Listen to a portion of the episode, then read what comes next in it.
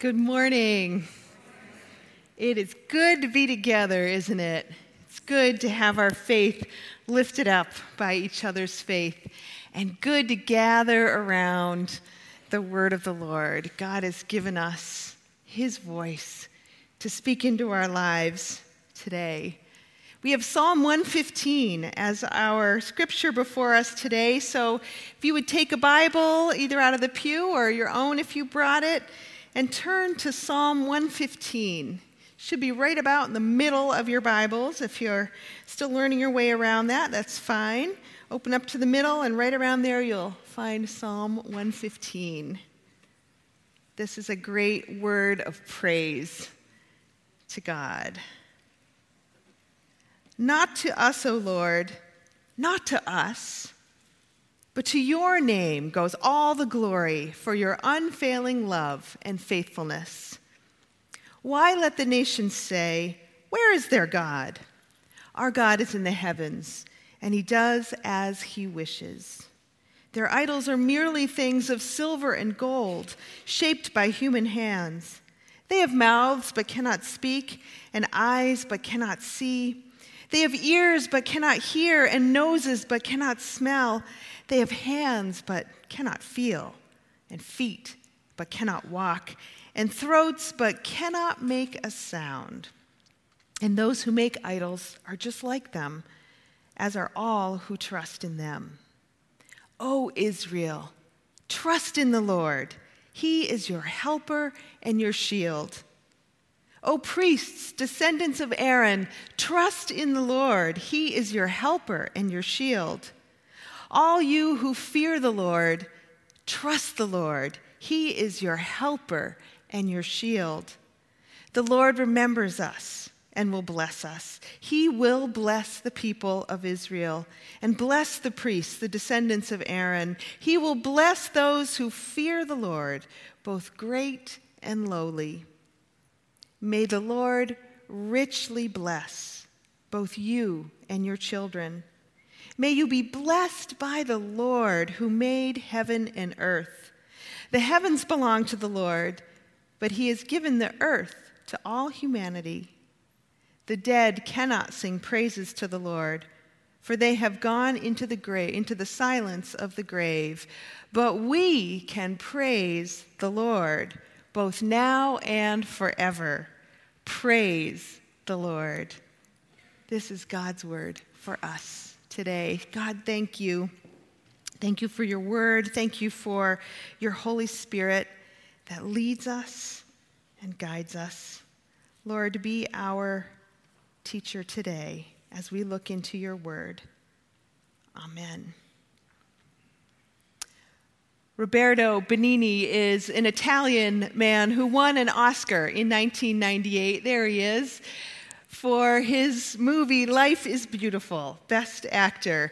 Upon hearing his name called, Benigni leapt to his feet and he jumped on top of the seats. There he is, walking across the tops of the seats up to the front. When he got to the stairs, he jumped up the stairs, both feet at a time. And when he got the microphone, after giving Sophia Loren such a big bear hug, he almost crushed her, he gave this rambling, joyful speech in half Italian and half English about this being a moment of colossal joy and wanting to kiss everyone and die in this ocean of generosity. This is the same man who once bear-hugged the Pope and called him Babbo, which means daddy. And the Pope responded, "You are very Italian." This guy knows how to express gratitude. If you want a smile on your face, just YouTube that moment when he gives that speech. Everyone in the audience was smiling. He knows how to express gratitude. Gratitude. It seems like such a simple, mundane idea. You're thinking maybe a sermon about gratitude, how it's important and good that we give thanks and praise to God. And you might be thinking, well, I knew that when I got here. We all know that, right? That's not earth-shaking news. We all know gratitude is important, and it's important to thank and praise God. But there's a difference between knowing and knowing. You know what I mean? Knowing with your head and knowing with your heart. And there's a difference between knowing in theory and knowing in practice, with your head and then your hands and your feet. The psalmists are like Roberto Benigni. They are so grateful. It just can't be contained. It just flows out of them. And they help us to go from knowing with our heads to knowing with our hearts and souls and hands and feet. That's the gift of the Psalms to us.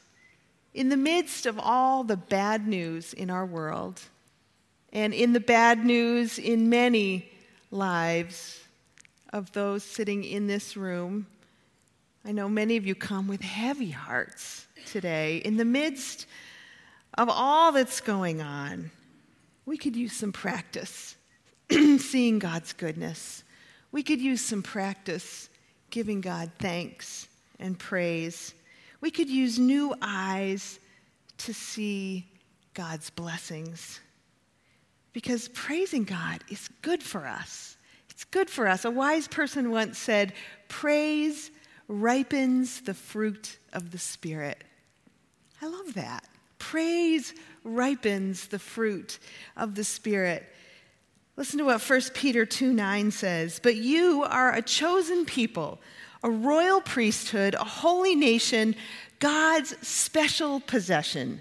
That is really good news, right? All those amazing things. But why? Why did God do all that? He goes on to say that you may declare the praises of him who called you out of darkness and into his marvelous light. We were chosen and cleaned up and embraced by God to declare God's praises. We were created to praise God, to thank God. And Psalm 100 says that God inhabits the praises of his people. God dwells with us in some mysterious and wonderful way when we praise him as his people. If you've been struggling to praise God lately, and really, who hasn't? I mean, it's our human tendency to focus on the challenges and the worries of life more than the blessings of life. That seems to be just how we're made. If you've been struggling to praise God lately, then you've been given a gift, a great gift, the gift of Psalm 115. God gives us the gift of the Scriptures to help us in our everyday lives. Psalm 115 is our psalm for today because although giving thanks and praise to God may seem like a very basic and a very mundane idea, it doesn't always come naturally. Often we're like that little boy who was given an orange by a man, and his mom said to him, "What do you say to the nice man who gave you the orange?" And the little boy looked at the orange, and he handed it back to the man and said, "Peel it."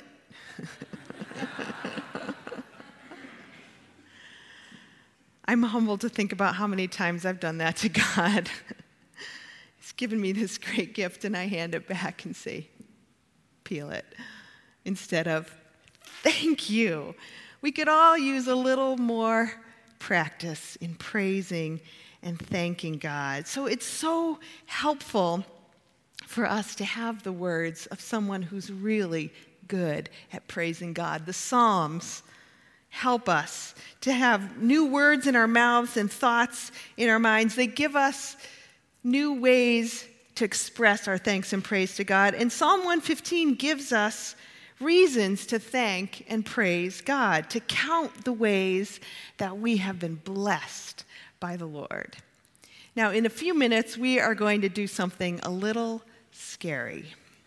I'm just going to put the microphones out there and let anybody who wants give a word of thanks and praise about what God has been doing in your life. Now, God and I had a little discussion about that this week. And I said to God, is it really a good idea to just let anybody who wants to say whatever they want in the middle of a worship service.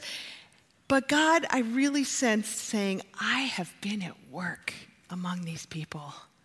I have been doing amazing things, and we need to hear those praises lifted up. So I hope there won't be a long period of silence. That's one of the things I fear.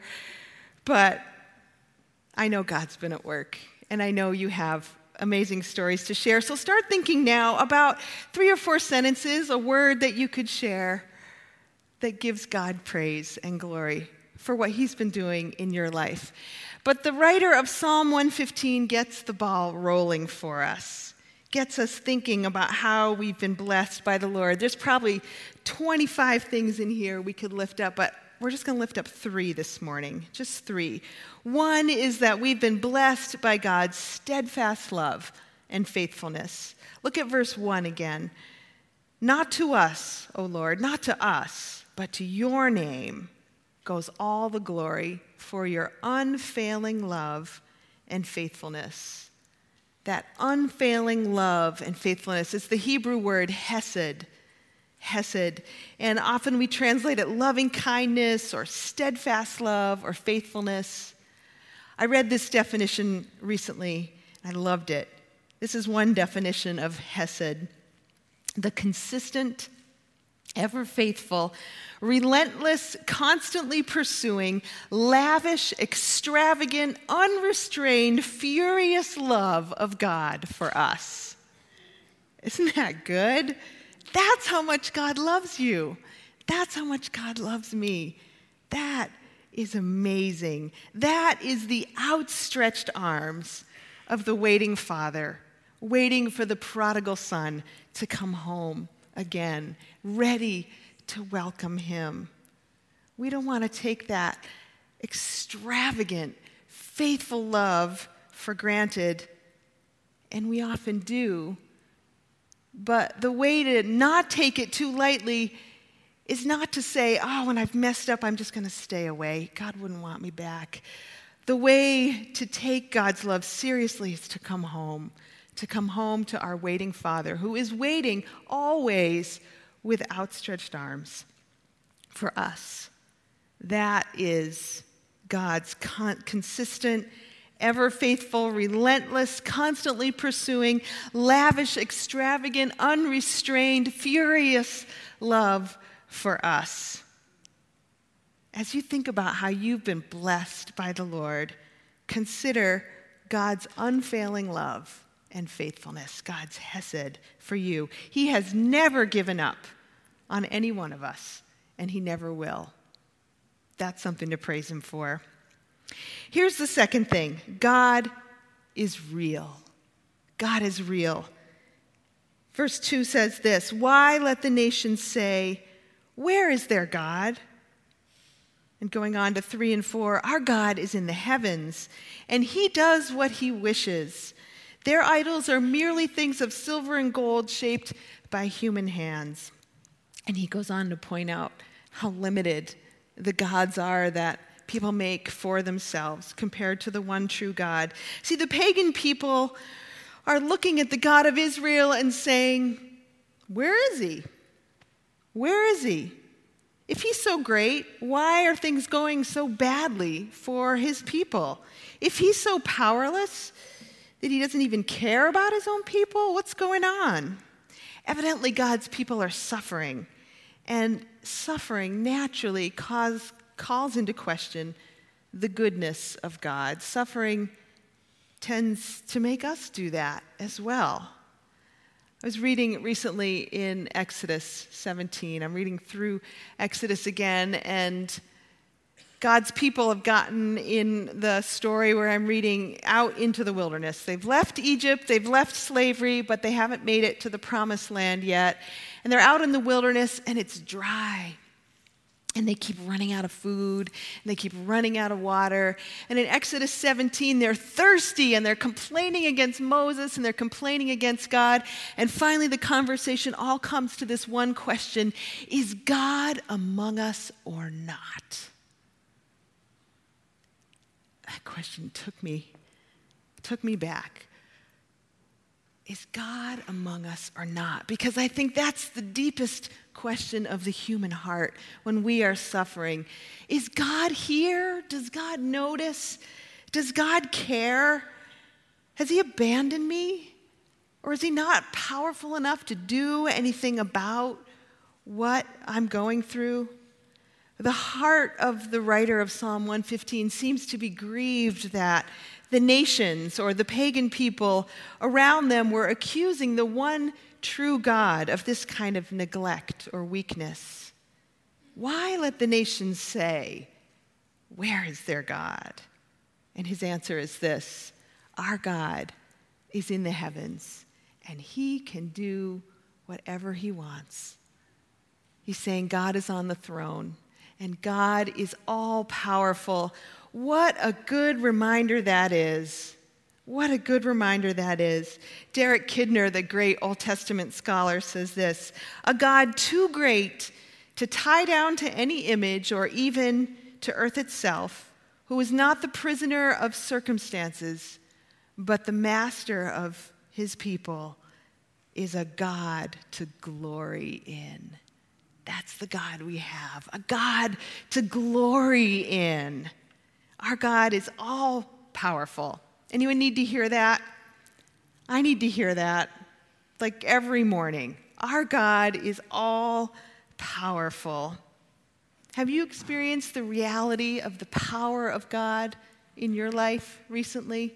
Maybe you have a word to share with us so we can join you in giving God glory.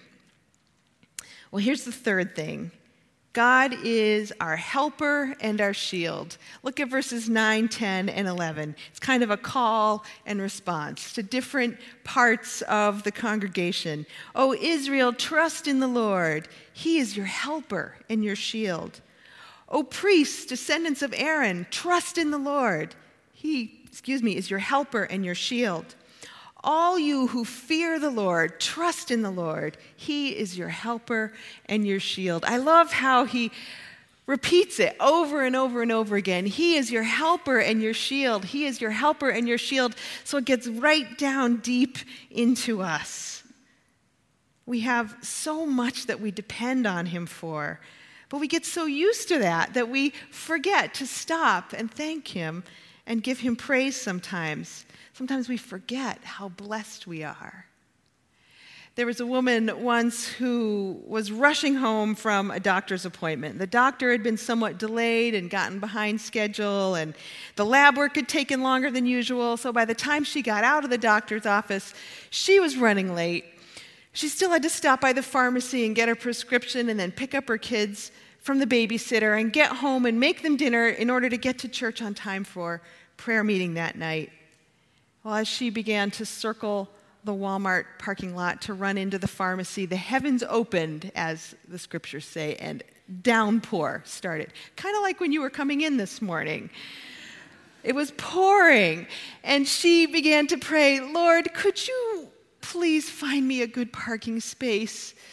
Because you know I have so much to do left today, and there's so much on my plate, and could you get me a parking space somewhere near the door?" And just before those words even got out of her mouth, she saw at the end of the row, closest to the building, backup lights coming out, and sure enough, the best parking spot in the parking lot opened up, right in front of the door, right next to the handicap spaces. And as she pulled in there, she said, "Never mind, God, something just opened up."